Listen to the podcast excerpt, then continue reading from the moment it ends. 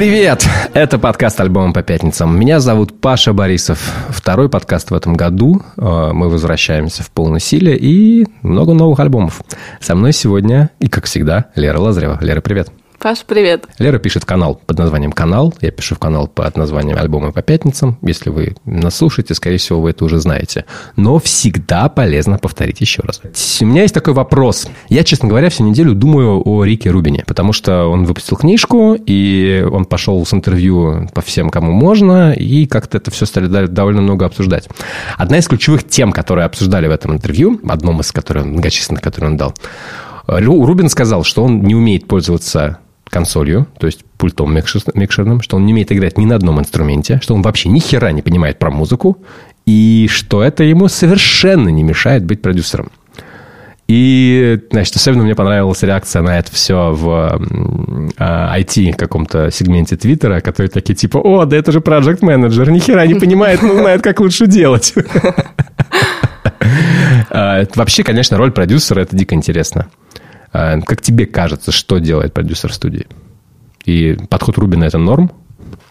Знаешь, э, мне кажется, понятие продюсера со временем очень сильно поменялось. Раньше, мне кажется, это был человек, который давал тебе деньги на то, чтобы ты записывался. Сейчас это человек, который просто иногда заходит к тебе домой, там, раз в недельку перед записью, там, во время записи, и смотрит, что ты сделал, знаешь, как домашнюю работу проверяет, иногда там что-то советует, иногда там напишет мейл, скажет, там, здесь вот что-то получилось не очень, давай-ка добавим здесь, где-то помогает, там, не знаю, с мастерингом, может, звукозаписью. То есть, если раньше это был твой спонсор, наверное, то сейчас это больше твой консультант, мне кажется, который может тебе создать там атмосферу иногда, иногда может тебе что-то по технической части посоветовать. Но тут, наверное, очень индивидуальный как бы подход, потому что для кого-то продюсер это почти твой партнер в плане написания да, какой-то музыки, а где-то продюсер это просто, ну, буквально вот советчик. Э, я немного, ну, как бы, конечно, далека от того, как это происходит на самом деле, потому что я никогда музыкой не занималась, да, и у меня никогда продюсера не было. Э, но вот почему-то мне кажется, что это так работает. Отчасти да, но все довольно странно, потому что есть огромная путаница в терминах. Понимаешь, вот есть продюсер, да, и ты вот говоришь, продюсер, который дает деньги. На самом деле это, наверное, менеджер, представитель лейбла, инвестор, да, вот так вот. Ну, я бы так это назвал. Дальше. Есть продюсер, который, вот знаешь, когда ты видишь, особенно в рэп-музыке, прод, бай, кто-то там, да, и вообще люди, к примеру, музыкантов многих называют продюсерами. Kanye West, он, в общем-то, продюсер, да, который, он, uh-huh. he produces beats, да, он производит биты, то есть как бы в буквальном смысле этого слова он что-то производит. И это, ну, как бы что это? Это музыкант, сочинитель, на самом деле, здесь. Почему продюсер? Есть Дре, да, который, допустим, сочетает в себе все это вместе, да, он, типа, он может, и день, у него есть какие-то и финансовые активы, да, он может деньгами поддержать, и не только деньгами. А, может упаковать это в медийную обложку, как, как, как это было с Eminem, допустим какую-то. И может, и сам пишет музыку, может быть, даже, ну, и тексты там для себя в первую очередь. И вообще как бы производит музыку вот в ее полном комплексе. А есть Рик Рубин. И как его назвать? Который действительно буквально ничего не делает. Есть, есть еще отдельное понятие, как бы мюзик-директор, да, это вот человек, который как раз, как ты говоришь, он приходит к музыканту и говорит, вот тут лучше так, тут лучше сяк. Это отдельная специальность, на нее учат в колледжах. Я как бы представляю себе, как она работает. Э, я сам в, не, в некоторых группах выступал в роли мюзик-директора. Это человек, который, ну, типа, говорит, вот тут ты, тут так играю, тут будет так лучше, потому что у вас там частоты пересекаются или что-то такое. Или там он говорит, э, ты там на сцене лучше, не знаю, отойди в сторону, так тебя будет лучше видно, который как бы директор, ну, режиссер продукта вот этого всего. Режиссер – хорошее слово, на самом деле. А с Рубином кто он? Не знаю, наверное, он просто скорее исполняет роль какого-то вдохновителя или, знаешь, харизматичного парня, да, который, да, да, да. к которому ты хочешь стремиться, да, который вот что-то из себя представляет, и ты вот что-то бы, наверное, хотел из его черт иметь и у себя. Наверное. Я читал недавно э, большое исследование про то, как устроена сейчас, в принципе, вся музыкальная индустрия, и в ней достаточно большую роль играют такие люди, как musicologists. Я не знаю, как это, музыковеды, наверное, да? Да-да-да, наверное, вот. да. А, они нужны в крупных лейблах, прежде всего для того, чтобы за счет того, что очень сильно изменился закон об авторском праве с 2014 года, да, когда, когда стало можно судить не просто за воровство topline а или чего-то, ну, конкретно, да, что может в нотах записать, а за воровство общего ощущения песни, как это было с Blurred Lines.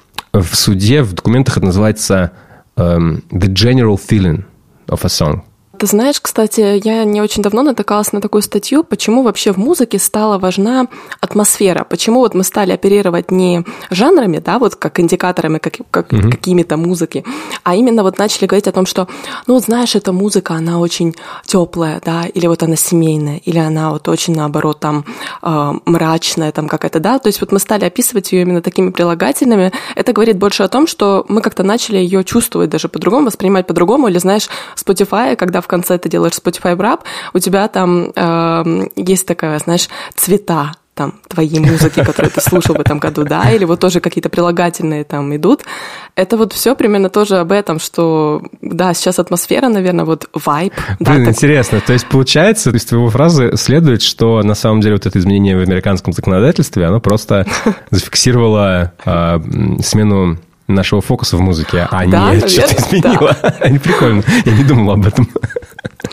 Короче, и Рубин, он выполняет роль вот этого мюзикологиста, потому что мюзикологистам нужно, музыковедам нужно э, от, отслушивать и искать какие-то параллели, иногда для того, чтобы э, заплатить музыкантам, э, иногда для того, чтобы избежать э, воровства, иногда для того, чтобы сознательно что-то позаимствовать интересное, как вот сейчас часто происходит понятие интерполяции – когда ты слышишь какую-то песню, и она тебе напоминает другую песню. Вот как это было недавно в Майли Сайрус Flower, да, прекрасная песня про то, что типа, чувак, я сама себе куплю цветы, ты мне нахер не нужен.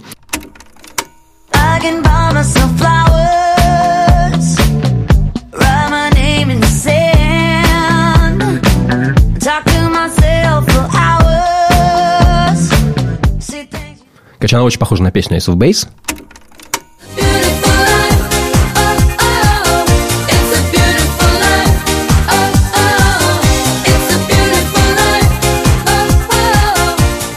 Но не, до, не, не настолько, чтобы это было, в принципе, чем-то.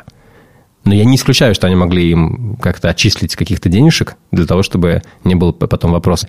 Вот. И Рубин, возможно, выполняет вот такую же роль человека с невероятным уровнем наслушанности, абсолютно невероятным, и который наверное, лучше разбирается в музыке, чем многие другие музыканты, именно в плане того, как она должна звучать, что, что работает на слушателя. То есть он работает, наверное, выполняет роль профессионального слушателя. Ну, это круто, это тоже как бы, это работа. Нет, конечно, работа, да. Э, ну, слушай, я так понимаю, что, в принципе, тейки недели, да, вот на следующий выпуске подкаста у нас уже благодаря твоей книге есть. Ну, благодаря книге Рубина. Да, да, там много всего. Больше всего мне нравится, что он просто такой, знаешь, ну, короче, копирование классно, а что-то еще тоже классно. И очень безапелляционные вещи, которые, по идее, могут, э, не знаю, породить дилетантство, что-то какое-то. Да? На самом деле, как только ты вдумываешься в эти вещи, вот его слова, ой, я ничего не умею. Чувак, ты очень сильно лукавишь ты очень сильно наслушан. Это um, уже что-то уметь. Это ты умеешь слушать. Это важный навык. Знаешь, как говорят, э, умный человек всегда знает, когда можно показаться глупым. Слушай, тогда мне кажется, я очень умный. Потому что выгляжу как дико тупой. Главное замечать, да, главное знать. Главное замечать.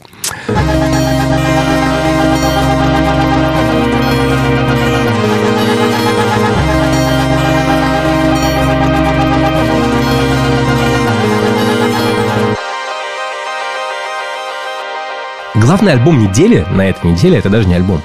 Это анонс альбома. Это первые три песни альбома. Я, конечно, о группе Boy Genius. Это лучшая супергруппа, которую мы можем себе представить в принципе. Потому что это три подруги. Джулиан Бейкер, Фиби Бриджерс и Люси Дакус. И они, конечно, потрясающие. Слушала? Не слушала, не добралась. Я честно не добралась. Ты не поверишь, просто э, я в начале этого года что-то посмотрела на список релизов, я веду его, э, список того, что можно ждать, да, и э, я что-то думаю, блин, мало, как-то прям вообще мало на самом деле. Я даже так немножко всколыхнулась, думаю, о чем же писать. Э, но потом просто за последнюю вот неделю, наверное, вышло столько анонсов, что я просто охренела. Вот просто, ну, как бы, я думала, ничего не будет, потом в один день The National, там Софьян Стивенс, опять же, очень много было всего, и Boy Genius а, ты еще в том числе. слушаешь, да? Да, я, я из тех, кто делает это. Я, нет. Вот, поэтому я, честно, вот просто физически не добралась, поэтому буду рада, если ты мне сегодня что-то поведаешь про Boy Genius. Ой, там прекрасно. Во-первых, это редкий случай, когда я слушаю анонсы альбомов и синглы. По сути, у нас вышли три, три сингла, и про них ну, можно говорить бесконечно. Во-первых, нужно, ну, нужно говорить про эту группу, потому что а, это not your typical supergroup. Три девушки, которые, которых всегда ставят в этот вот в эту нишу женской музыки, да, которые пытаются всегда вместе объединить просто потому, что они женщины. При этом они сами говорят, ну, типа, все, конечно, классно, но у нас очень много разного. Мы все абсолютно разные. У них абсолютно разный сонграйтинг, абсолютно э, разная манера. Они плюс-минус, наверное, из одного бэкграунда, да, то есть у них, ну, там, Джулиан Бейкер, она вообще просто хардкорщица напрямую из, из хардкор-тусовки. А остальные тоже как-то, ну, имеют какое-то отношение к э, панк-сцене, но не более, они все супер разные. И они, когда Джулиан Бейкер была самая популярная из них, то есть это было 16-й год, мне кажется, 15-й примерно, да, когда у Джулиан Бейкер только-только начинала карьеру, только выпустила свой первый альбом и получила какие-то очень хорошие рецензии на него. А она турила сначала с Фиби, потом с э, Люси. Они подружились. Бейкер сама говорит, что когда, когда она зашла как-то раз в гримерку и увидела, что Люси читает какую-то умную книжку, она типа фанатка, там, не знаю, она вот «Войну и мир» прочитала в локдауне, uh-huh, uh-huh. говорит, офигенная книга, еще что-то. Она там русскую литературу читает, не только русскую, ну, такую большую. Uh-huh. И она такая смотрит на нее и говорит, м-м, с этой девочкой я подружусь. Знает кого, да, с кем Да, они подружились. Они в шестнадцатом году примерно завели group chat, а, начали думать о том, что это очень прикольно. Потом они поехали в тур а, совместный э, Джулиан Бейкер, Фиби Бриджерс, Люси Дакус. Опять же, Джулиан Бейкер, тогда это был 2017 год, и Джулиан Бейкер тогда была главной звездой в этом плане. Еще не вышел Punisher, э, великий э, Бриджерс. И тогда они такие, типа, блин, прикольно, давайте для тура запишем, ну, одну песню. Они сняли студию, это была легендарная лос-анджелесская э, Sound City студия, где записывались все, кто можно. Такие типа, окей, давай попишем что-нибудь. Написали, думали, думали записать одну песню для тура. Записали эпишку на 6. Понятно. И у них образовалась химия. И, конечно, как они про это рассказывают, я всем очень рекомендую интересное интервью их в Rolling Stone, где, для которого они снялись в образе Нирваны. Да-да-да, я видела очень прикольные фотки. Да, да, мне так нравится, что Фиби Курт. Но самое главное, музыка здесь, конечно, и они решили все-таки после уже того, как динамика изменилась, после того, как Фиби стала главной звездой и вообще, наверное, спасительницей музыки. Меня вообще поражает, что Фиби Бриджерс просто везде. Она тебе National Это, блин, жесть. Э, извини, я тебя перебью. Она даже была, даже засветилась на новом альбоме «Shame».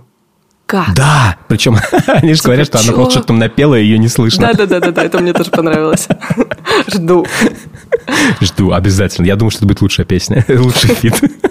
Лучшие фиты, которые ты не слышишь, которые ты не знаешь. Да. И она прям, ну, как бы, когда, когда ты записываешься с Тейлор Свифт, и она сейчас едет э, в тур с Тейлор Свифт открывать ее концерты, ну, это, это очень для, для певицы из, из, из такого из такой ниши, из инди-музыки, из, в общем-то, андеграунда, из того, что ну, ничего не предвещало.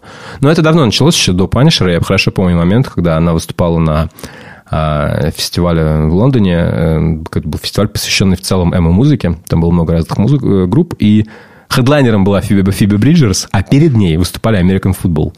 О, И это как-то странно. Странно, странно, да. Я был э, перед этим, за, за, за, за день до концерта было выступление сольного проекта Майка Кинселла Оуэн, и он на этом концерте довольно саркастично шутил, что типа Фиби Бриджерс. Will be stage diving от Фиби Бриджерс. Все, знаешь, уже вот, ну, сменился, да, вот этот курс, все уже поменялось. Все те, кто ты думал раньше будут хедлайнером, все, они сейчас уже разогрев. Альбом э, Boy Genius, э, называется The Record, выйдет э, в конце марта. Сейчас у нас есть первые три песни.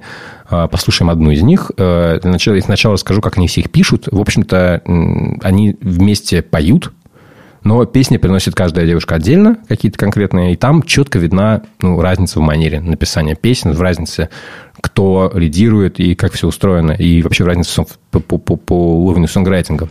Песня 20 долларов, написанная э, Джон Бейкер, поэтому смотрим тексты сразу же. Давайте послушаем. It's a bad idea,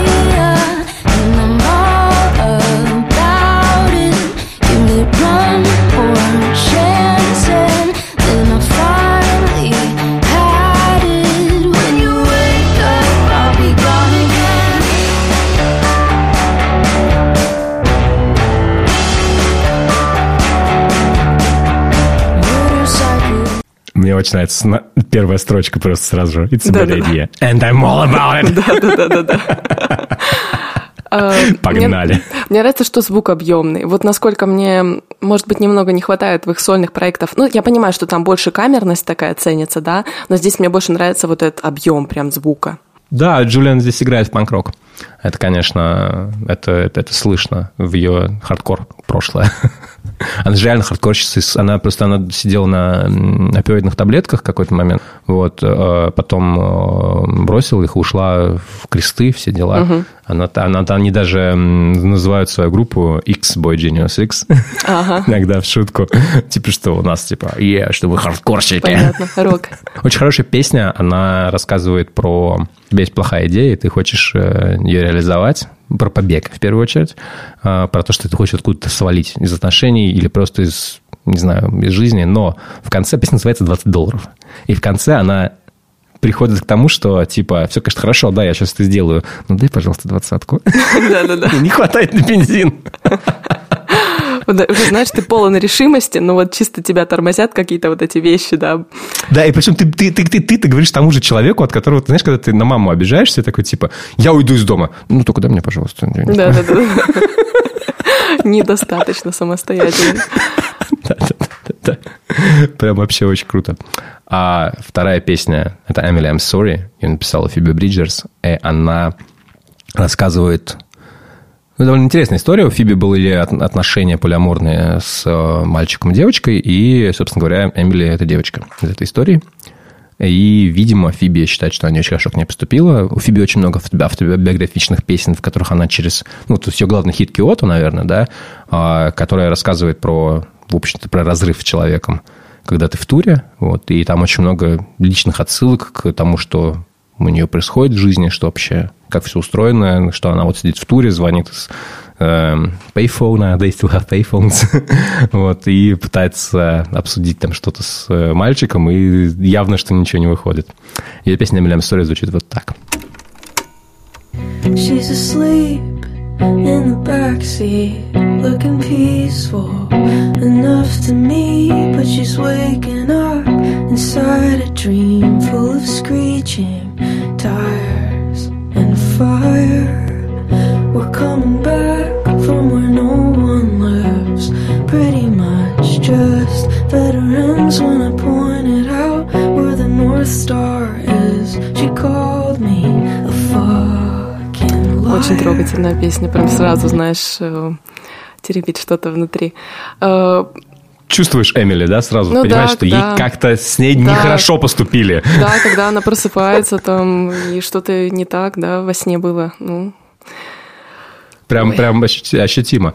Э, у песни довольно типичной для Бриджерс, если вы не знаете вдруг Бриджерс, э, ну, если вам, не знаю, я думаю, что в данной ситуации уже скорее повезло, потому что а, у вас есть возможность послушать ее и влюбиться.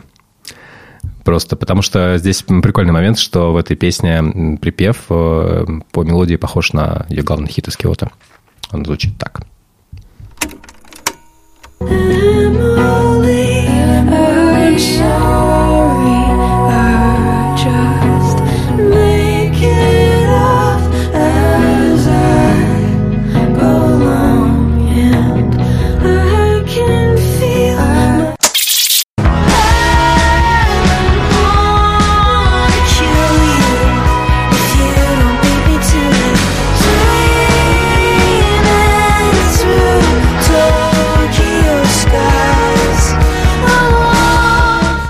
Очень похоже, да. Только здесь mm-hmm. с таким больше чуть-чуть надрывом, там, конечно, поспокойнее немного. Ну, там и песня как бы об извинениях, поэтому э, немножко другие, да, у нас ситуации.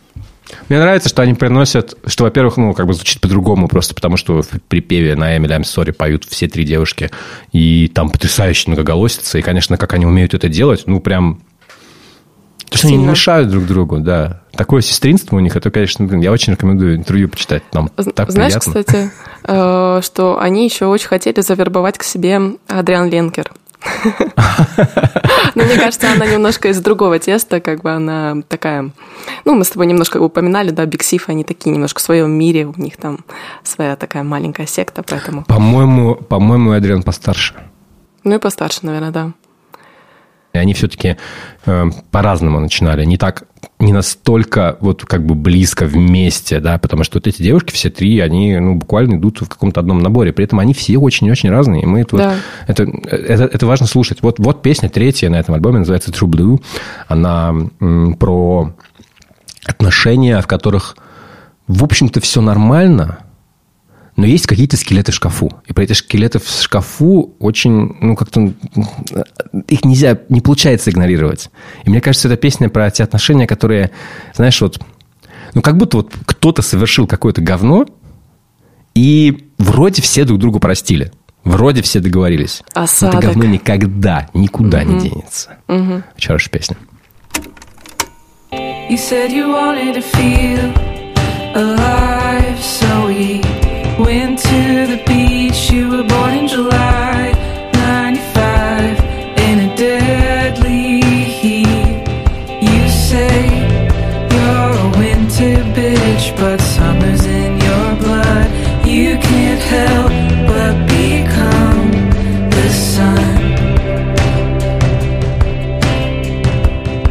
насколько вот реально по этой песне слышно, как отличается сонграйтинг. Здесь и слов больше, и здесь, знаешь, ситуация, она как будто прям под другим углом подается. То есть вот, например, Фиби Бриджерс, она как будто бы повествовательно как-то рассказывает, да, вот что есть девушка, она вот на заднем сиденье, она там заснула, ей приснился сон.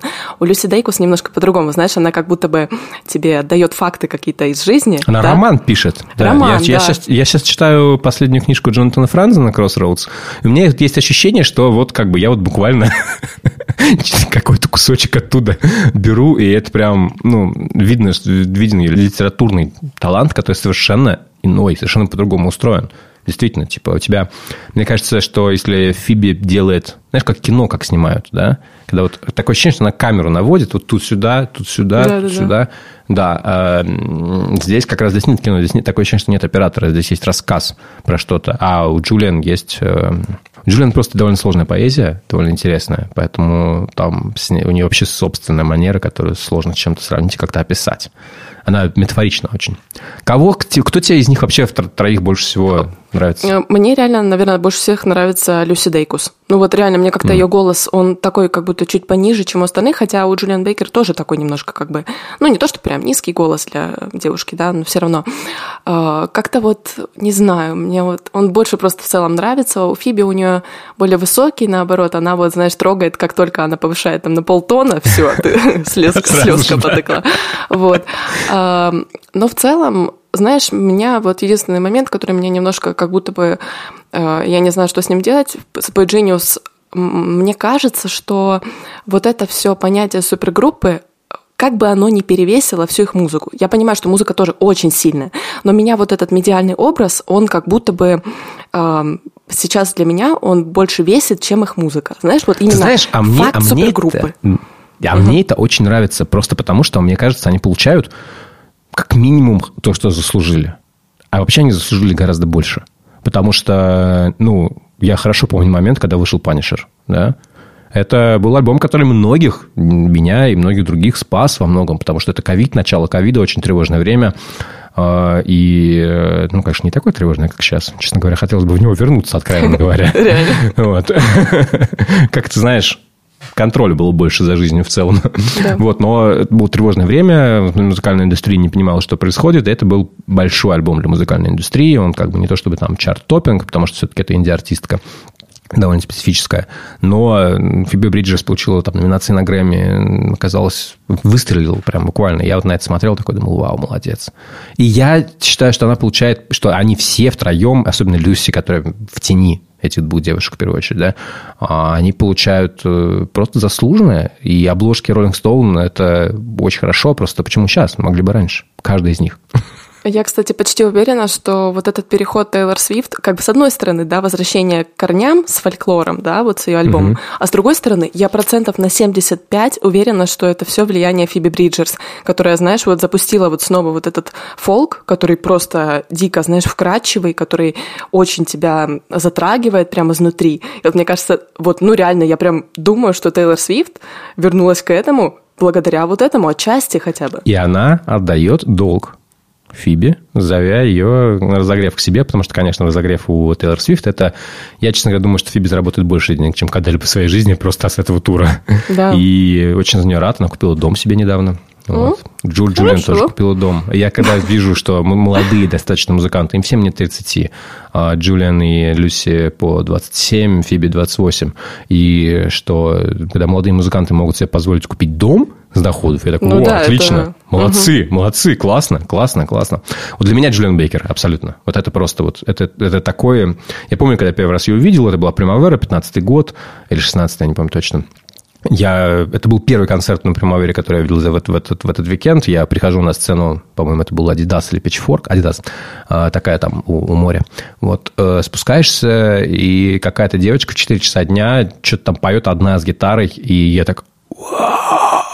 Это поет эту песню Sprained Ankle, она поет песню там про с рефренами I Rejoice, поет песню, что everybody... You gotta run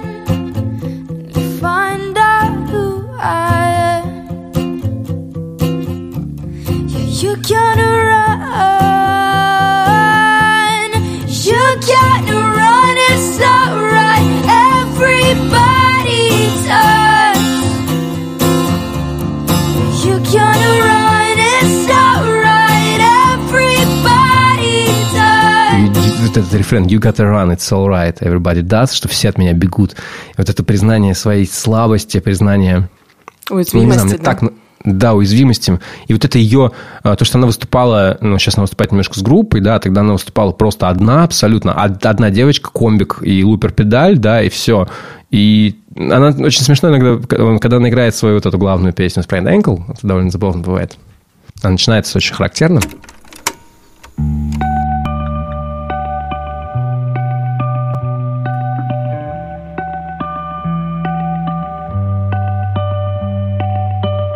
Чтобы нормально петь на фоне этих флажолетов, а, Фиби должна их э, в looper pedal э, как бы засэмплировать. И она периодически ошибалась. Я был на ее концертах ну, раз семь, наверное. Вот, и на нескольких концертах она такая, типа, бля, не получилось, давайте еще раз перезапишу. Это так мило. То есть, это вот это вот какая-то эм, потрясающая уязвимость и потрясающая... Я не знаю, это же страшно. Когда я первый раз ее видел, ей было там, ну, 20, да, а, не больше. И это страшно, вот так вот перед толпой, э, с одной гитарой, тебе незачем спрятаться нет инструментов, за которые ты можешь спрятаться, и голос ее совершенно, ну, фантастический. Да, для меня, ну, и поэзия, да. Я думаю, что это был момент, когда я стал прям серьезно угорать по текстам. Э, когда выходит альбом, не помнишь? 31 марта. Ты знаешь точно дату. Да. Ну, в смысле, это главный альбом для меня в этом году. Ну, я думаю, что он на самом деле прям реально у очень многих медиа будет в конце. Ну, у тебя в том числе, наверное. Где да, у меня, он, у меня просто это будет... Это заочно классно. у тебя альбом года, да? Да, однозначно. Потому что я, я очень люблю их сонграйтинг, мне он просто дико интересен. И это тот момент, когда... Ну, я не, я не очень понимаю, как они могут выпустить что-то как бы плохое, потому что... Или что-то неудачное, просто потому что это девушки, которым интересно в музыке примерно то же самое, что и мне. И, э, ну, они просто рассказывают о том, что у них в голове. И мне интересны их личности. Мне они все три по отдельности очень, очень интересны. Мне интересно их интервью, что они рассказывают, как они выступают, кто они, откуда они. И тут это все. То есть, это, знаешь, а, как бывает, у меня какая-то обсессия с Джулиан Бейкер в какой-то момент началась абсолютно. Я ну, фанат. супер. Да. Короче, ждем.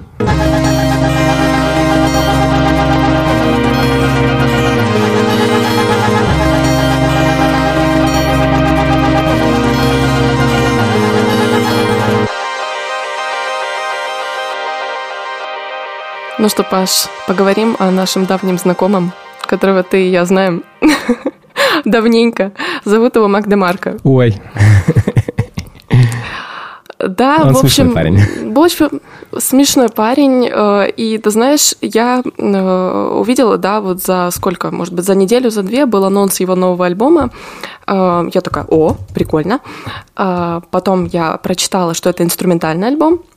И потом я прочитала одну такую фразу, да, о том, о чем этот альбом, и там было написано, ну, я отправился в путешествие, и это было похоже на концертное турне, за исключением того, что я не давал концерты и прожигал бабки. Я довольно сильно завидую ему. Тоже хочу такой турне. Давай э, просто для приличия поставим первую песню, ну, первый трек, он же инструментальный.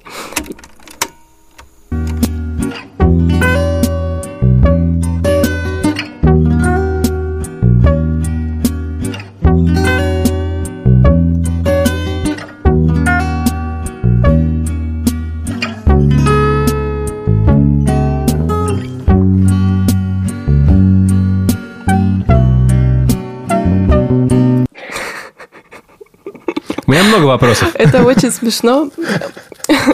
А, знаешь, мне кажется, вот эта музыка, она олицетворяет собой понятие chill. Да, она довольно такая расслабленная.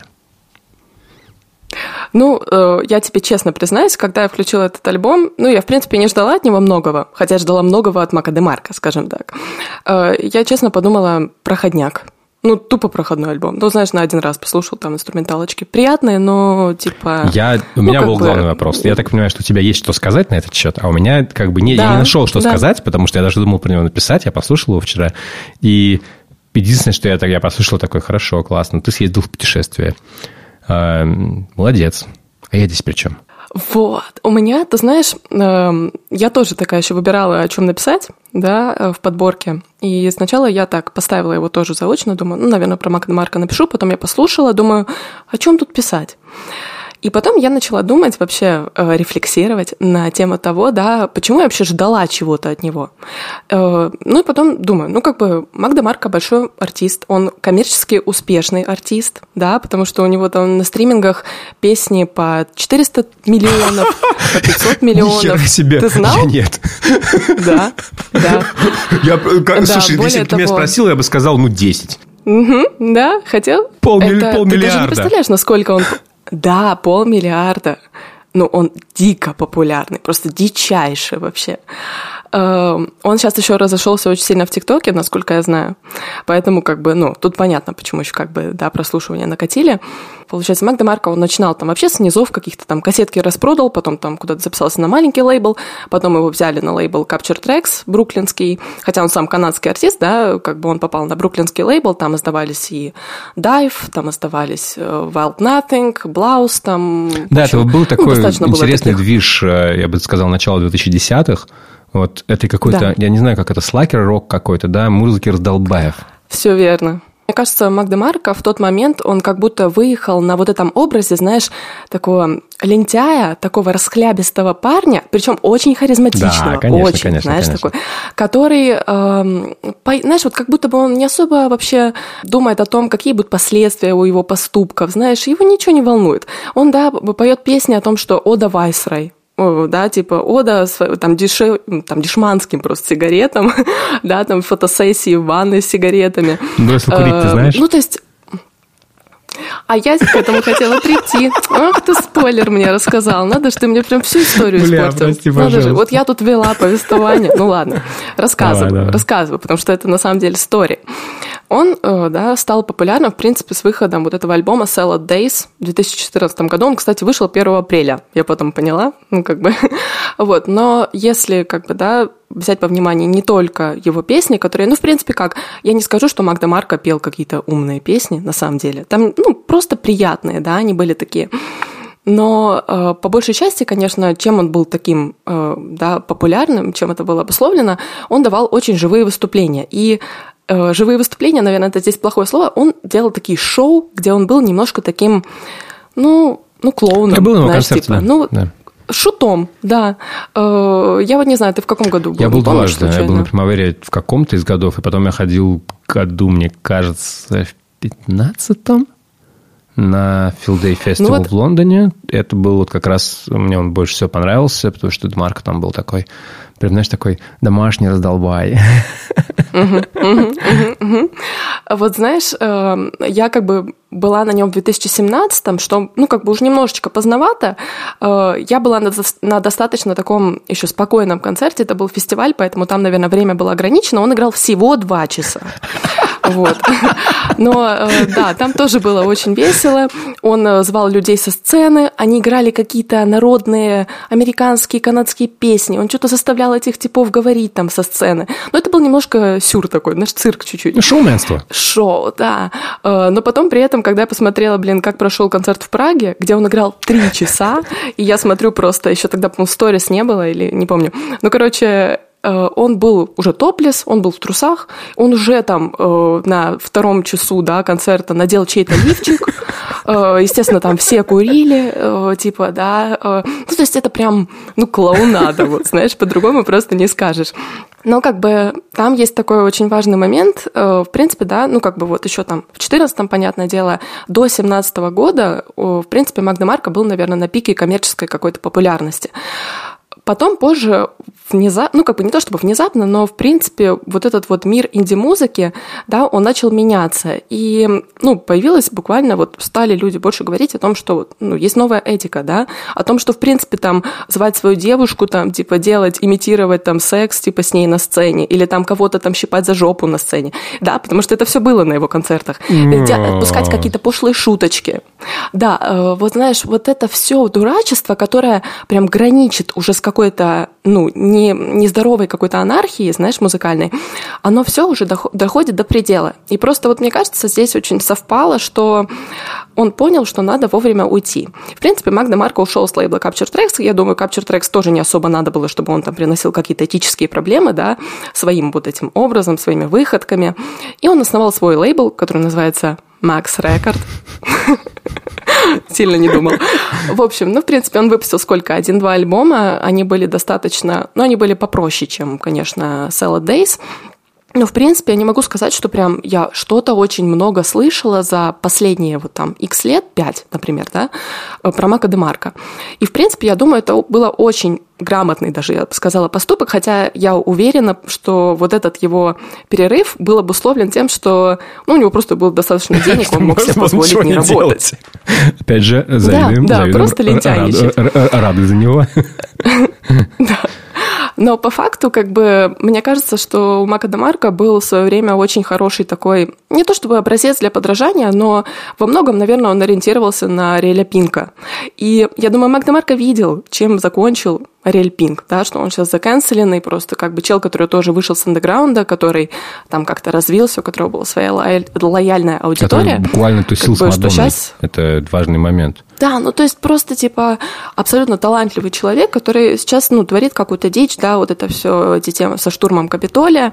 Ну, ну как, как бы, да. я думаю, Магдамарко понял, Пинк еще один шажочек. Вот давайте честно ну, скажем, да. Да, вот просто на этом, в принципе, можно закончить.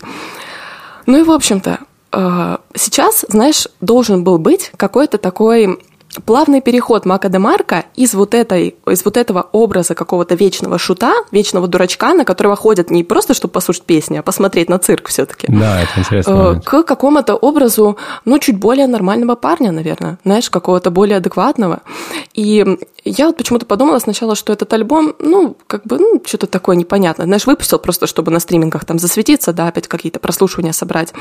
Но потом я прочитала историю о том, как он его создавал, и там, на самом деле, очень веселая история.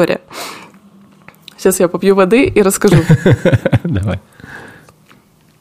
Подготовилась.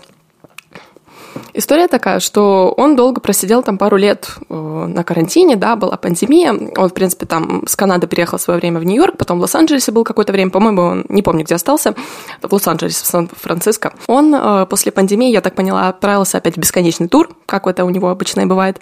И после очередного концерта он тупо погрузил, он распилил пилой свои ударные, загрузил их в Land Cruiser и просто сказал, я уеду, просто вот побуду сам собой. Он при этом уже на тот момент, это был 2022 год, это вот было, ну, в этом году, короче. В прошлом. В, о, блин, извини, уже 23 в прошлом году. Он э, бросил пить уже на тот момент и, в принципе, вот отправился в такое путешествие, как бы, знаешь, побыть с собой, да, как бы не зная, что его ждет, что там будет. Он отправился, он провел в дороге 4 месяца, он накатал 2000 миль, он ездил по США и по Канаде. Я так поняла, он в Канаде сначала побыл, потом где-то там пропутешествовал. Э, насколько я поняла, это было очень э, забавное приключение, потому что он там спал в каких-то хижинах, он там типа спал в каких-то непонятных мотелях, знаешь, ел какую-то гадскую еду. Ну, то есть я не скажу, что это было там что-то, знаешь, прям luxury, там отпуск какой-то, да. То есть там была какая-то хижина, в, которой, в лесу, в которой он встретил каких-то рандомов, знаешь, которые его напугали. Ну, короче, это был такой, типа, такая непонятная поездка. А, ну, естественно, он ездил инкогнито, да, чтобы как бы никого он особо не предупреждал, и, в принципе, он хотел там свидеться с какими-то друзьями, свиделся с эм, Линси Джордан, это Snail Mail, там в Нью-Йорке они потусили, что-то он там, короче, потом заварилась какая-то движуха, он еще там с кем-то потусил, потом он понял, что нет, что-то в Нью-Йорке слишком много активити, а я все-таки поехал проветриться сам. Он поехал дальше, и уже в какой-то момент что-то его все достало, и он решил бросить курить. И мне очень понравилось, я читала его интервью, что он говорит, ну, я думал, что типа как с алкоголем, там, знаешь, типа, ну, помучишься 3-4 часа, а потом нормально. Но, типа, не тут-то было. Он говорит, что я пережил кучу скачков настроения, я постоянно орал, я постоянно, типа, плакал своей девушке по телефону. Мне, кстати, очень нравится, что у него, X, не знаю, наверное, больше 10 лет уже одна девушка. Прям респект, спасибо. Вот. Э, Совет и в принципе, что, он поехал, он поехал, в Канаду и уже взял с собой Джул. Да, Знаешь, да, Джул, да, эта фигня. Да. Он поехал с, с этим Джулом, и потом его какие-то пацаны такие, типа, в Канаде уже. О, это что, у тебя Джул? Вот, он такой, ну да. Он такой, а где ты его взял? У нас их тут нет. Они там то ли запрещены, то ли что. Ну, короче, суть в том, что, типа, он понял, что даже там уже вот это нельзя курить. И он решил бросить прям вообще, вообще все, я так поняла. Джул, кстати, бросить ну, сложнее, чем принципе... сигареты обычные. Потому что там типа mm-hmm. соли никотина, они э, более сильную зависимость вызывают. Ну вот, и сладкая конфетка, которая всегда с собой, которую можно курить где угодно, да, правильно. В общем, ну в принципе, вот так вот закончилось его путешествие, да, он опять же бросил курить, надеюсь, не начал, снова не продолжил. Э, песни на его новом вот этом альбоме, они названы в честь городов, по которым он ездил, там, да, у нас Портленд, есть Портленд 2, э, Чикаго, опять же, в общем. Да. Он вернулся, и, в принципе, мне очень понравилась вот такая финальная фраза, да, того, для чего это было вообще сделано. Он сказал тогда, я хотел как бы испытать себя, насколько я могу быть свободным от каких-либо стимуляторов, да, от вообще от привычек своих, от зависимостей. И мне это показалось, прям знаешь, вот этот человек, он у меня сразу какое-то уважение вызвал. Мне он сразу начал больше нравиться. Вот знаешь, потому что, типа, э, там, в пятнадцатом году это было весело посмотреть на такого клоуна. Потом это стало противно. Ну, потому что так себя как бы нормальные Тем люди... Ты знаешь, там еще, там еще есть интересный момент, что вот из всей этой тусовки, особенно Див, да, ну, ты знаешь историю Закри Смита, да, это же человек, который много, много, да, много да, лет да, тяжело боролся с э, героиновой зависимостью, написал про это не Героина. одну песню. Тогда же в то же время примерно было вот это вот поколение немножко параллельная сцена, но они вместе были поколение вот этого вот нового калифорнийского панка в духе Waves и в первую очередь группы Fiddler. Если ты почитаешь интервью про, вообще, в принципе, немножко биографию вокалиста Fiddler, то э, это, это, ну, то есть, я не знаю, книжка «Прошу, убей меня», которую мы тут упоминали недавно, она, в общем, отдыхает. Там просто смерть Понятно. от героина через день у человека происходили. Просто там такой ад. Просто это все к тому, что вот, вот такая трансформация Мака де Марка – это то, что я хотела видеть. И если этот альбом переходный, то мне этого достаточно. Типа, я не то чтобы, да, советую его послушать, я просто, мне кажется, это важным вот у такой большой инди-звезды, да, даже уже не инди, у такой большой музыкальной звезды как бы важно знать вот эти аспекты биографии, чтобы понимать, как к нему относиться, да, какой у него образ, а что у него не образ, и что с ним, может быть, дальше будет. Я думаю, что все-таки дальше будут какие-то может быть, даже более серьезные альбомы, да, тексты, потому что все-таки на каких-то ранних пластинках он затрагивал там тему взросления, старения. Может быть, это все разовьется во что-то более Потому что он типа, уже серьезное. может на собственном примере так типа, опа, повзрослел. Не гипотетически, а реально. А так, если посмотреть на этот альбом, его просто можно поставить на фон приятно послушать. Там вот такие вот человые вайбы, опять же, да, не, абсолютно несерьезные, абсолютно ни к чему не обязывающие. Просто Мне нравится, что мы обсуждаем Мака Демарка, практически не ставим музыку, и думаю, что так и закончим. А, потому что Демарка для меня всегда был не только музыкантом, а еще, знаешь, ну, как бы вот каким-то героем поколения, да, определенным. Да, как вот в 90-х для меня таким был да. э, даже не Курт Кобейн, ну, как Кобейн, понятно почему, да, а чуть-чуть менее, когда, знаешь, когда, ты, когда меньше это про музыку, да, был такой чувак из группы Lemon Heads, э, Эван Данда, вот, который творил всегда какую-то херню. Вот, он там типа и какие-то интервью давал дикие, и был всегда излишне откровенен с э, прессой. Вот прям на уровне, что типа, не знаю, он там говорил, типа, о, слушай, сорян, чувак, я тебе не могу дать интервью, у меня голос сел, потому что я крэк курил всю ночь. Ну, вот такие вот вещи говорил, да, как бы. И был таким, даже неплохим мальчиком, его сложно назвать плохим мальчиком, а был вот раздолбаем, да, у которого нет никаких каких-то рамок, да, и у каждого поколения есть свой такой раздолбай, да. Допустим, э, у британского поколения это, конечно, Эд Ширен на 100%. Вот. И Эд Ширен, на самом деле, если не брать музыку, он очень похож по образу на Мака Демарка. Такой же раздолбай, который мог эм, э, привести, не знаю, назначить интервью с музыкантом, с журналистом на 5 утра и с ним допивать просто остатки э, бухла на вечеринке, которая в его доме, в котором как бы непонятные люди, которые не знают, кто это, какой-то хаос в его жизни творился, он набивал себе, не знаю, этого идиотского льва на груди, ну что-то вот... Просто чувак угу. творит какую-то херню. У всех да, есть да, такой да, чувак, да. да? У всех есть такой друг. А вот Мак Демарко это, знаешь, такой как бы квинтэссенция этого друга. Да, это точно. Я даже помню, как в свое время выходила статья, не помню, это был какой год, но там прям так и называлось, что как Магда Марка испортил музыку. Потому что, знаешь, потом пошли же, ну, как бы последователи mm-hmm. появились какие-то, да, которые тоже хотели вот так образ парня в клетчатой рубашке, в такой кепочке с прямой, с прямым козырьком, да, э, который на чили постоянно, который постоянно что-то вот творит какой-то бред. Э, да, у этого были фанаты, и, ну, как-то это, ну, не то чтобы даже испортило, наверное, музыку, но повлияло Слушай, на нее точно самое смешное, что у меня были друзья, которые выглядели как, как Магда Марка и вели себя как Магда Марка до того, как Магда Марка появился где-либо, в принципе. А он, а он ввел это в абсолют, Да, да, да, да, это интересно. Это очень, как бы, такой, больше для меня поп-культурный э, персонаж, нежели музыкант, хотя он, конечно, музыкант очень хороший. Послушайте, ну, я честно могу сказать, мне интереснее история, чем музыка в данной ситуации. Mm. Я забыла сказать, почему альбом называется Five Easy Hot Dogs. Потому что в какой-то момент он собирался заселиться в какой-то мотель, очередной, но ему позвонили по деловым вопросам, ему что-то сказали, что-то у него были какие-то проблемы, а он просто хотел пойти и заказать пять хот-догов. Но его все так достало, что он сказал, все, нахер, и я еду домой. Вот так вот поэтому и называется альбом. Хот-доги были не так, не так изи. Блин, пять хот-догов, ну это же много. Ну, ладно, пожелаем, пожелаем Марку записать э, музыку, которая заставит о нем говорить больше как о музыканте, нежели как о персонаже. Вот. И надеюсь, что это произойдет довольно скоро.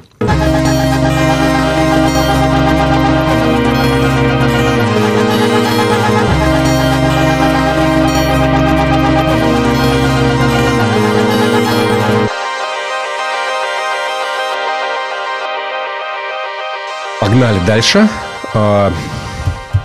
Я очень проникся на этой неделе альбомом певицы Big Pig. Слушала?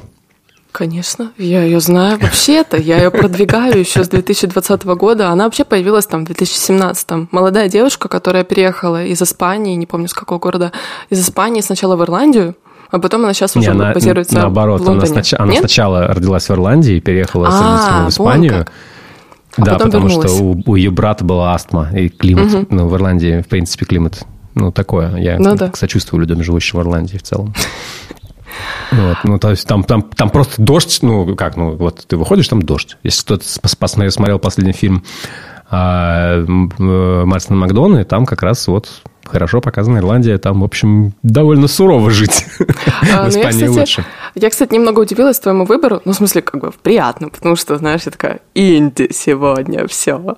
Вот. Э, но, типа, я не слушала еще эту эпишку, но я слушала ее до этого релиза, и мне многое понравилось. Знаешь, э, как я о ней знаю, что она для меня угу. символизирует? Эм, Билли Айлиш как-то давала интервью, и она сказала, что есть песня «Ш», «Ш», она так и называется, что песня «Ш» — это ее любимая песня, которую она слушает вот, для релаксации. Вот эта песня.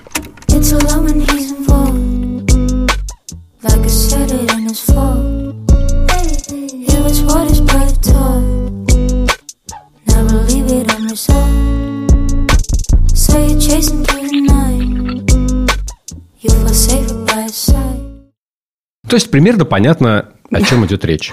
Да? Максимально понятно, почему Билли Айлиш выбрала эту песню. Наш стиль настолько да, красивый, похож. очень красивый инди-фолк какой-то, да, красивая гитарка. Мне очень нравится, что она, э, ну, там такой интересный эффект мне наложен, при том, что она все время кажется себе немножко расстроенной. Вот, она звучит не как гитарка, скорее как синтезатор. Вполне возможно, что она синтезированная на самом деле, но примерно ты не понимаешь, то ли гитара, то ли синтезатор. Что это угу. такое странное, да?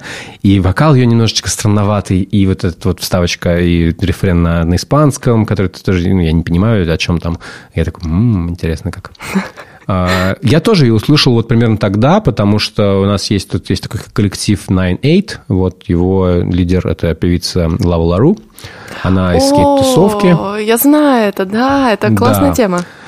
Она из скейт-тусовки, и я, в общем, ребят из этой тусовки довольно часто вижу вокруг себя где-то ну, в скейт-парках, и каких-то там кто-то катается, кто-то там что-то какие-то шмотки делает, кто-то вот, музыку пишет. Довольно большая тусовка, она довольно интересная, я за ней послеживаю, скажем так, потому что это какие-то молодые ребята, которые делают что-то интересное в Э, буквально вот по соседству со мной. Поэтому мне, мне забавно. И я про нее тоже слышал, про, все про нее говорят. Вот Big Pig классная, Big Pig классная. Я такой, ну, надо послушать, потому что ну, прикольно.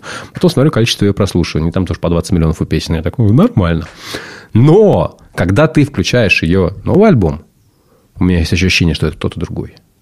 Просто вот начинаем с песни Only One.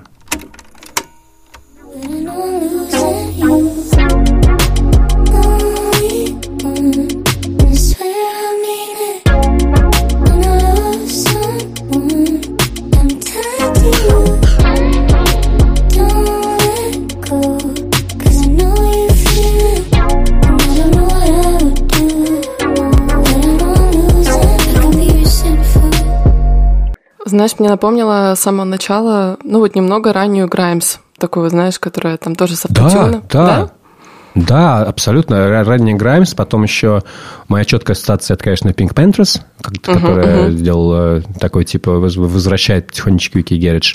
И вообще, в принципе, вот этот вот переход, то есть, ну, такая, ну, я реально думал, что это фолк-певица какая-то, ну, инди-фолк, да, такой, типа, тихая девочка, бедрум-поп, что-то вот таком жанре, да. да? А, а тут я понимаю, что здесь все совсем другое. Здесь, э, мы, здесь мы говорим про танцевальную музыку. У нее, вот смотри, в песне Picking Up просто вот послушай рефрен.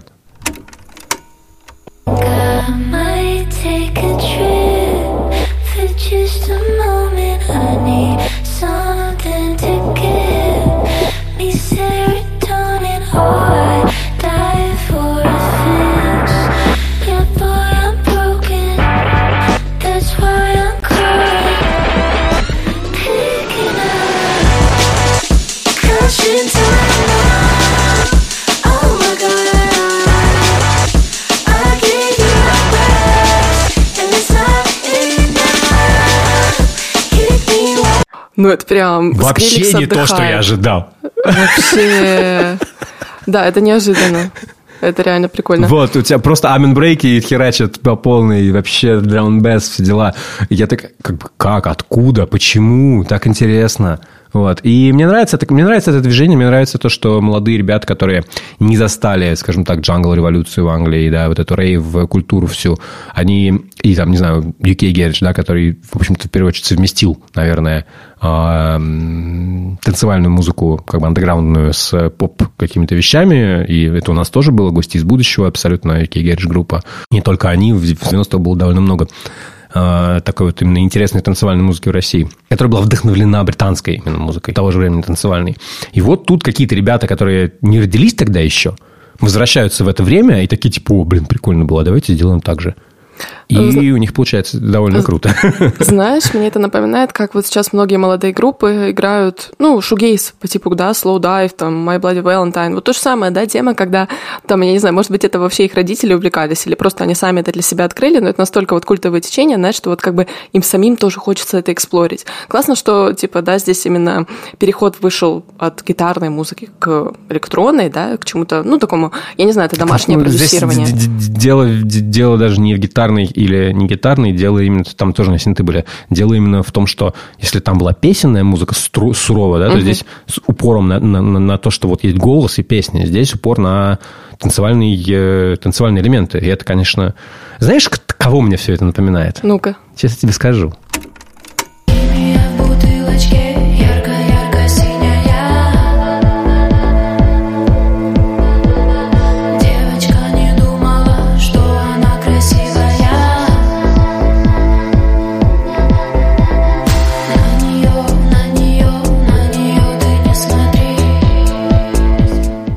Мне кажется, мало кто писал такие грустные и красивые песни про МДМА. Знаешь, я никогда не думала о песнях Луны под вот таким э, под такой перспективой, что ли, под таким углом, потому что вот она действительно очень минималистичная, здесь буквально голос и бит. Угу. И это бит, это бит очень такой, знаешь, андеграундная техно. Да, да, да, да, да. То есть это прям, это, это, в первую очередь именно, именно, именно здесь вся суть в, в том, что это танцевальная музыка из клуба, в которую ты, в общем, просто накинул вокал сверху, и которая помещается целиком, целиком в этой, как бы, в этой, в, в, в этой парадигме клубной именно, именно живет. И, ну, Big Pig делает вот на этом, на, на новом альбоме примерно то же самое. Знаешь, забавно, что я помню в 2020 году, хотя она появилась, опять же, в 2017, она говорила о том, что в 2021 выпустит полноформатный, да, ну, LP. А, мне кажется, ни хрена ей это не надо вообще. Это у нее уже, наверное, пишка по счету, не знаю, десятая.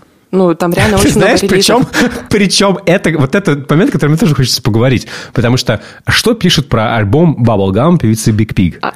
Debut mixtape. Да, да, я тоже прочитала, я была в полной уверенности, что это эпишка, это микстейп. Блин, какая нахер разница? Просто я вообще здесь ну, не понимаю ничего. То есть, ну, для меня это никак не отличается от формата того, что она выпускала смотри, раньше. Смотри, смотри, она как бы, это типа, это альбом, микстейп, длится 18 минут, да, а ее предыдущий, как бы большой, не знаю, EP или что это, релиз, да, который называется No Place of Patience, да, там 5 треков, он длится 12 минут. А, ну, как бы не то чтобы какая-то разница. До этого она тоже выпускала какие-то альбомы там на, на тоже 5 треков, 15 минут, что-то такое. Давайте просто перестанем уже заниматься вот этим вот маразмом, маразмом мы будем просто говорить. Да. да, если человек выпустил что-то, где больше трех песен, это альбом. Все. Да, да. Ну, это все просто, знаешь, э, остатки того, что раньше различалось из-за того, что были физические носители, где нужно было, да, делить э, на стороны, где запись лиц там больше, где меньше, CD-диски, винилы. Это все, мне кажется, остатки вот этого. Вот, э, Big Pig интересный, очень интересная музыка в том плане, как она вот устроена, как, как устроена трансформация этой артистки и, и насколько она большая. Я так понимаю, что она большая в ТикТоке, вот, по, по понятным причинам. Это абсолютно ТикТок-музыка, которая такая вкрадчивая одновременно. В то же время вот, это вот, вот этот контраст между очень вкрадчивым вокалом, вот в песне «Керосин» очень хорошо это слышно, и танцевальной музыкой. He's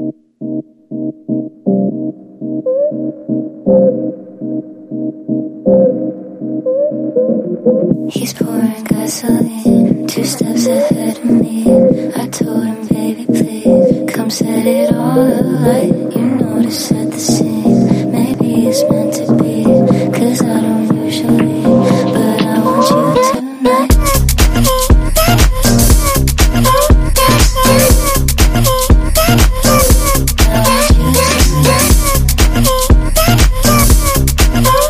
Прикольно. Это идеальная песня для того, чтобы и тусить э, в клубе, потому что, ну, как бы работает нормально, want you tonight, хочется, хочется потанцевать. Хотя да. там есть темные темы. Мне, мне поражает огромное количество абсолютно темных тем в ее, в ее песнях, потому что это песни про боль по большей части. Про душевную боль во многом, да, но э, они, они мрачные. Вот этот керосин – это редкое исключение, скорее, потому что в остальном она поет про то, про гостинг, про, про прекинап. Это тоже песня про то, как э, человек не берет трубку и не получается ничего. Э, и про, знаешь, про ощущение, вот особенно в песне Only One, которую мы, с которой только начинали сегодня слушать, э, там это ощущение одиночества – то есть это как, вот, опять же, как у Луны, которая поет грустные песни. То есть, то есть тоже вполне себе грустные песни. Я недавно прочитала, это, конечно, не первое открытие, но уже придумали для этого слова. Этим, короче, слово называется crance, как cry и dance. Это так обозначает, да. Господи. Э, Зумеры опять придумали хер знает что. Знаешь, просто мы только что да, послушали кусочек Луны, где был просто грустный dance. То же самое, абсолютно. Как бы идея не нова, э, это все, опять же, переоткрывается сейчас. У меня, кстати, есть э, похожая исполнительница, которую зовут Джессика Винтер. Она делает... Я знаю, да. Вот, вот. Она делает тоже очень похожие вещи. У нее немножко более грустная история, чем просто переезд э, из Ирландии в Испанию. Она... У нее была, в общем, такая болезнь, что у нее вырабатывалось очень много коллагена в организме. Из-за этого ей надо было очень аккуратно ходить и, в принципе, вообще не делать никаких резких движений. И мать, чтобы как-то ее, ну там, блин, она ребенок, да, ее надо чем-то увлечь, она ее просто садила за пианино, и она садилась на вот этот стул, знаешь, маленький фортепиано, вот такой маленький круглый. Типа, она прям садилась, у нее как-то фиксировались бедра, чтобы она вообще не двигалась, и вот единственное ее развлечение было играть на пианино. И вот она сейчас как бы очень создает такую тоже музыку, она вроде как танцевальная, но в ней есть вот эта, знаешь, грусть, которая как будто бы тянется вот э, с подросткового возраста, вот знаешь, у ребенка, который был ограничен, что вот она там в больнице проводила перманентно там просто время, вот тоже мне это напомнило очень с Биг Пик ассоциацию и с вот немножко такой тиктокерской, да, зумерской чуть-чуть музыкой. Короче, мне кажется, это такой, наверное, первый большой поп-альбом, который мне прям реально понравился. Мне еще, потому что это, в общем, поп-поп-музыка. Блять, микстейп.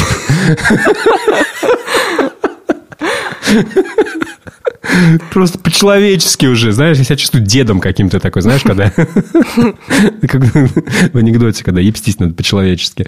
Вот. А, вот прям это какой-то... Что-то...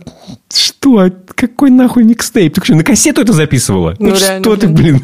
А куда ты потом вставляла? В PlayStation свою, не знаю, в компьютер? Ладно, где-то орет на облако, э, на облако. И мне еще понравилась Лапсли в этом, э, на этой неделе, тоже из поп-музыки. Но Шведка, она, да, конечно... Она? Нет, она англичанка. Англичанка? А, ага. Да. Я что-то да, была да. в полной уверенности. Ой, шотландка, шотландка она. Шотландка, простите, простите, по, по, вот простите, пожалуйста, весь, на... весь, весь сам... город народ Шотландии, а, потому что это оскорбление, да, на Шотландии. Нет, она просто придумала себе эту модную букву. Поняла. Ее, там, ее а, не было. С диакритикой. Там. Да, она, она вообще придумала это то просто потому, что у шотландцев теоретически есть скандинавские корни. Ага, поняла. То есть не потому, что у нее есть скандинавские корни, нет. Там просто так чисто, ну, знаешь, племена приехали там сколько, 2000 лет назад. Вот у нее такая концепция. Хороший альбом, но я как-то, то есть я его послушал, на самом деле, много раз довольно, но он меня mm-hmm. просто не так сильно зацепил, как Big Pig, потому что Big Pig есть больше глубины. Хотя Лапсли тоже классная, тоже послушайте, если хочется.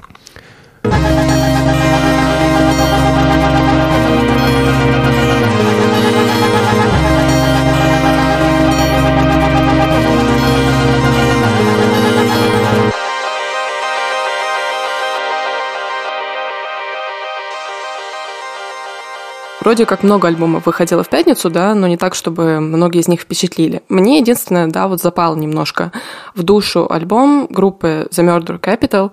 Э, он называется, я не знаю, как правильно читать, Gigi Recovery. Gigi's Recovery. Gigi's Recovery, Gigi, давай так. Gigi's, наверное, да. Э, по идее, Gigi, Gigi — это сокращение от Луиджи.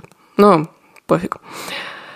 В общем, это второй альбом группы, это ирландская группа, у них дебютник вышел в 2019 году, и, значит, была такая ситуация, я, в принципе, к этой группе как-то очень неформально относилась, потому что вот этот дебют, который тогда вышел, да, несколько лет назад, он как-то совпал на вот это время, когда было очень много вот этого агрессивного, мрачного постпанка, Fontaine's DC тогда выпустили альбом, там о Idols были на пике, и как-то мне показалось на тот момент, что вокруг вообще в целом, знаешь, начало появляться очень много маленьких постпанк-групп, и мне просто почудилось, что, ну, наверное, это одно и то же, вот, знаешь, то же самое абсолютно. В принципе, как бы, мне кажется, мои ожидания меня не обманули, я его там пару раз прогнала, вот этот дебютный альбом, я просто хочу для сравнения, для того, чтобы ты понимал, да, с чего мы вышли, как бы поставить одну песню вот с первого их альбома, которая называется More is Less.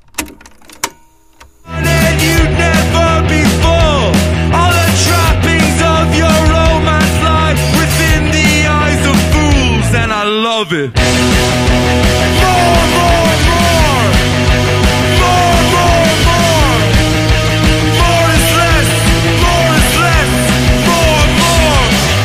Ну вот ты слушал, да, второй альбом, ты видишь, насколько... Да, я слушал, ну рок, не, не, не, я, я первый слушал, да, я первый слушал, и второй, и, конечно, это довольно большая разница между тем, что эта группа делает. Да, и, в общем-то, в принципе, первый альбом, да, он был записан под впечатлением того, что группа потеряла своего близкого друга, который умер, и он совершил самоубийство, и, в принципе, вот весь вот этот альбом первый, он пропитан вот этим ощущением, да, там, то ли вокалист, да, он обращается к своему другу, то ли он как-то говорит о своем горе, то есть так или иначе это все одна тема. И потом позже, когда вот вышел этот альбом, группа начала работать уже над следующим, она 8 месяцев записывала второй альбом, но поняла, что песни были настолько депрессивными, что они их переписали. И они ради этого переехали из Дублина в Лондон, и там уже записали вот этот Gigi's Recovery, да, который сейчас вышел свежий, и он, да, он мрачный, он как бы тоже депрессниковый, но при этом он не такой агрессивный вообще. Ну, то есть то, что мы слышали, это прям копия, знаешь, Idols была, вот, ну, в каком-то смысле, мне кажется. Такой, знаешь, для меня всегда, для меня всегда Marvel Capital были, потому что я их довольно часто слышал на концертах, это группа, которая, ну, надо сказать, не очень популярная. Вот. Да, это, да. Про нее пишут больше, чем э, она э, чем это да, правильно замечено.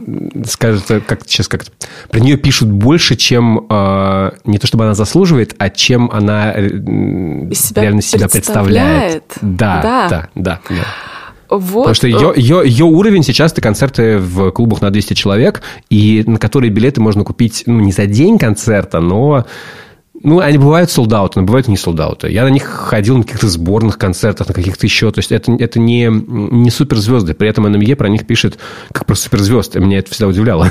Меня больше всего удивило, что у дебютный альбом был записан с продюсером Флат. Мы его с тобой недавно обсудили, это не попало в подкаст, но Флат, блин, это очень крупный продюсер. И я просто удивилась, как такая маленькая группа, да, все-таки, ну, там как-то нашла связь, контакты, в общем, неважно. В общем, а вот я тебе альбом... расскажу, как это происходит. Ну, давай. Это я скажу, как происходит. Все понятно. У тебя есть лейбл, да, который понимает, что есть движуха.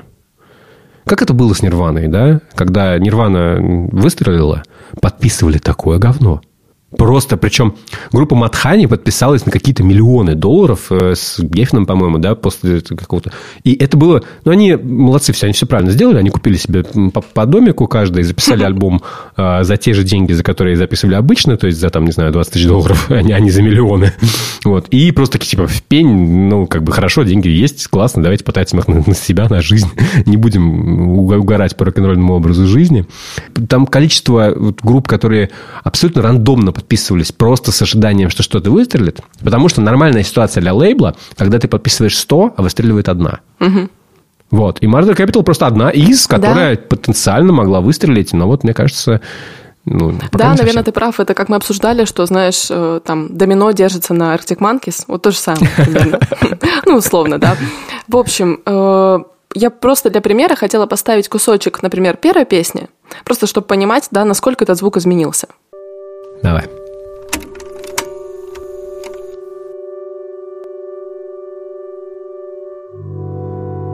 Strange feeling I'm dealing with. I can't admit it. I lose my grip. That morning, I thought I'd skip this day forever became what if existence fading existence fading existence exist ну это вообще просто новая группа Это да, это точно та же группа. Кажется, подменили Знаешь, мне, мне почему-то э, толк-толк, значит, вспомнились, потому что вот такой резкий переход просто был сейчас в какой-то New Age. Там последняя песня вообще акустическая, да, но опять же, это только вступление, на самом деле альбом он как бы пободрее. Э, насколько я помню, вообще вокалист Джеймс МакГоверн, он вдохновлялся поп-музыкой 80-х, там это чуть-чуть слышно. Я немножко прочитала рецензии на этот альбом, там было очень много сравнений с группой. Tears for Fears.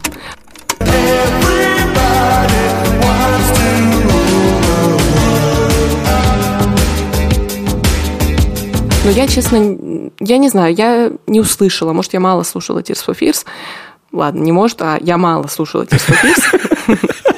Но, но я, честно, не услышала. Да, но я, честно, не услышала таких прям э, откровенных отсылок. Мне понравилась песня, которая тебе тоже понравилась, ты о ней написал в посте. Она называется A Thousand Lives. Я предлагаю послушать ее где-то, не знаю, с 30 секунды.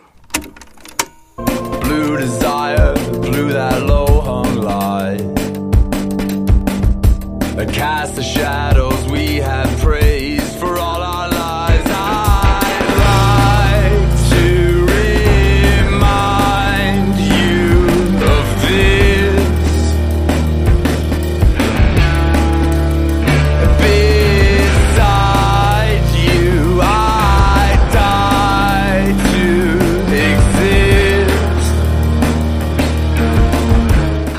Очень красивые вот эти две строчки. Э, очень красивая. Мне очень нравится в этой песне брейкбит. Он открывающий, мы немножко послушали не с самого начала. Он мне даже напомнил немножко Fontaines, потому что они вот на последнем альбоме тоже там заигрывали с брейкбитом. Э, но самое, наверное, красивое в этой песне, это вот когда начинается с предпоследней строчки, там пропевается вот эта ключевая тема альбома, да, что э, слезка на твоей щеке, и потом вокалист говорит, тысячи жизней с тобой для меня не будет достаточно. Это так красиво. Прям, это, знаешь, это такое... С одной стороны, это какое-то прямое такое признание в любви, да, но с другой стороны, вот если послушать с предпоследней, опять же, строчки, там вот эти оставшиеся 80 секунд, там начинается такое крещендо, что вот эти строчки, они вбиваются тебе в память, как последнее, что ты услышал, и дальше начинается очень красивая инструментовка. Thousand lives with you and I won't be enough.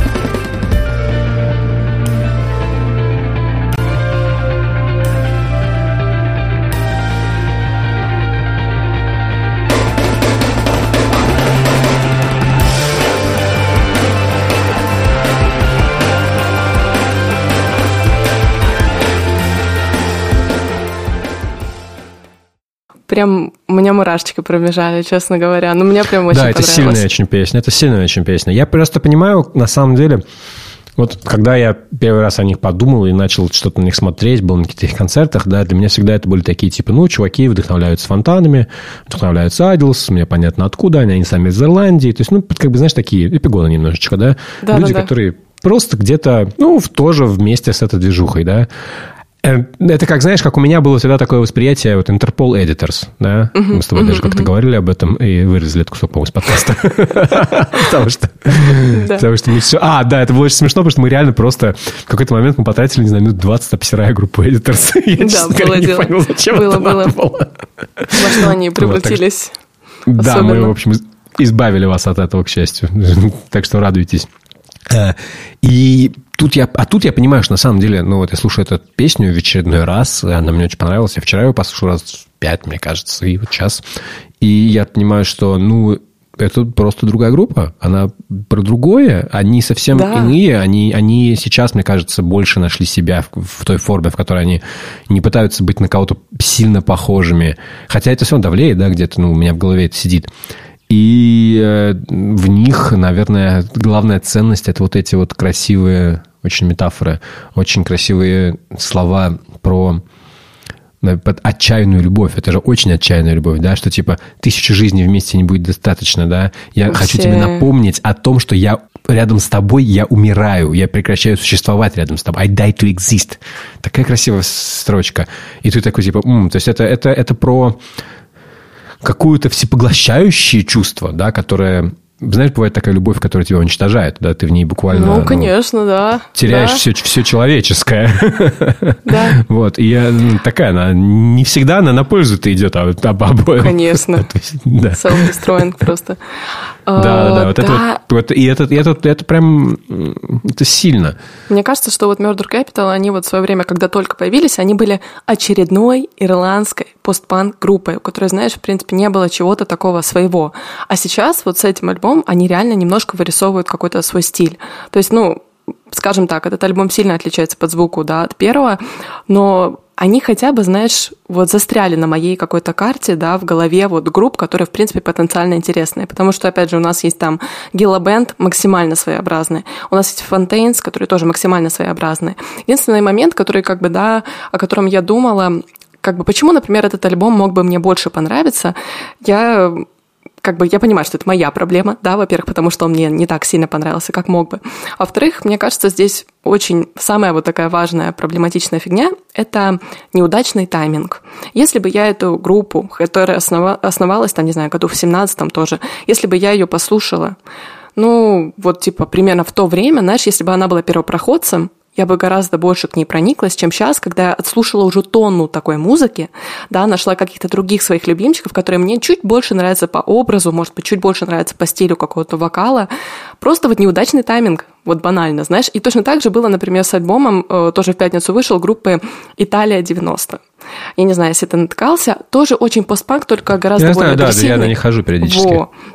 Тоже вот как Murder Capital были на первом альбоме, это вот тот же самый неудачный тайминг. Если бы я это послушала 4 года назад, мне бы это залетело вот просто только так. Сейчас я уже просто устала от этого. Но, тем не менее, это группа, на которую хочется сходить на концерт. Ну да, вживую, я думаю, это будет интересно. Да, да. Не обязательно во всех влюбляться. Да, да. Глубоко закончили. Вообще. Я сам не ожидал. Подвели. Философия. Да, да, да. Потому что музыка – это, конечно, всегда философия. А, спасибо, что нас слушали. Меня зовут Паша Борисов. Я веду канал «Альбом по пятницам». Меня зовут Лера. Я веду канал «Канал». Вот, подписывайтесь на наши каналы, если вы еще не подписаны каким-то чудом. И вы всегда можете нам помочь. Это сделать довольно легко. У нас в описании есть всякие ссылочки на это. Можно зайти на наш Substack, можно зайти в любой из наших каналов. У меня в моем канале есть подробное описание, что можно сделать. Вы можете подписаться за 5 евро на нашу рассылку в месяц. И будете получать а, раз в месяц видео обращение от нас с рекомендациями классных штук. На самом деле это просто повод сказать вам спасибо, э, потому что у нас даже сил нет на производство какого-то дополнительного большого количества контента. У нас у всех есть обычные работы. Да, есть такое. А, а это все требует... Это есть такая проблема, это все требует времени. Но чем больше вы, вы будете нас как бы поддерживать, тем больше, на самом деле, ресурсов мы сможем потратить на... Создание качественного контента для вас. Фигню. Да. Спасибо да. большое, что вы нас слушаете. Пишите письма, да. да. Пишите письма и пишите вопросы. Форма тоже есть в описании подкаста. Пока. Пока. Пока. Пока. Фирменная пока, Лера.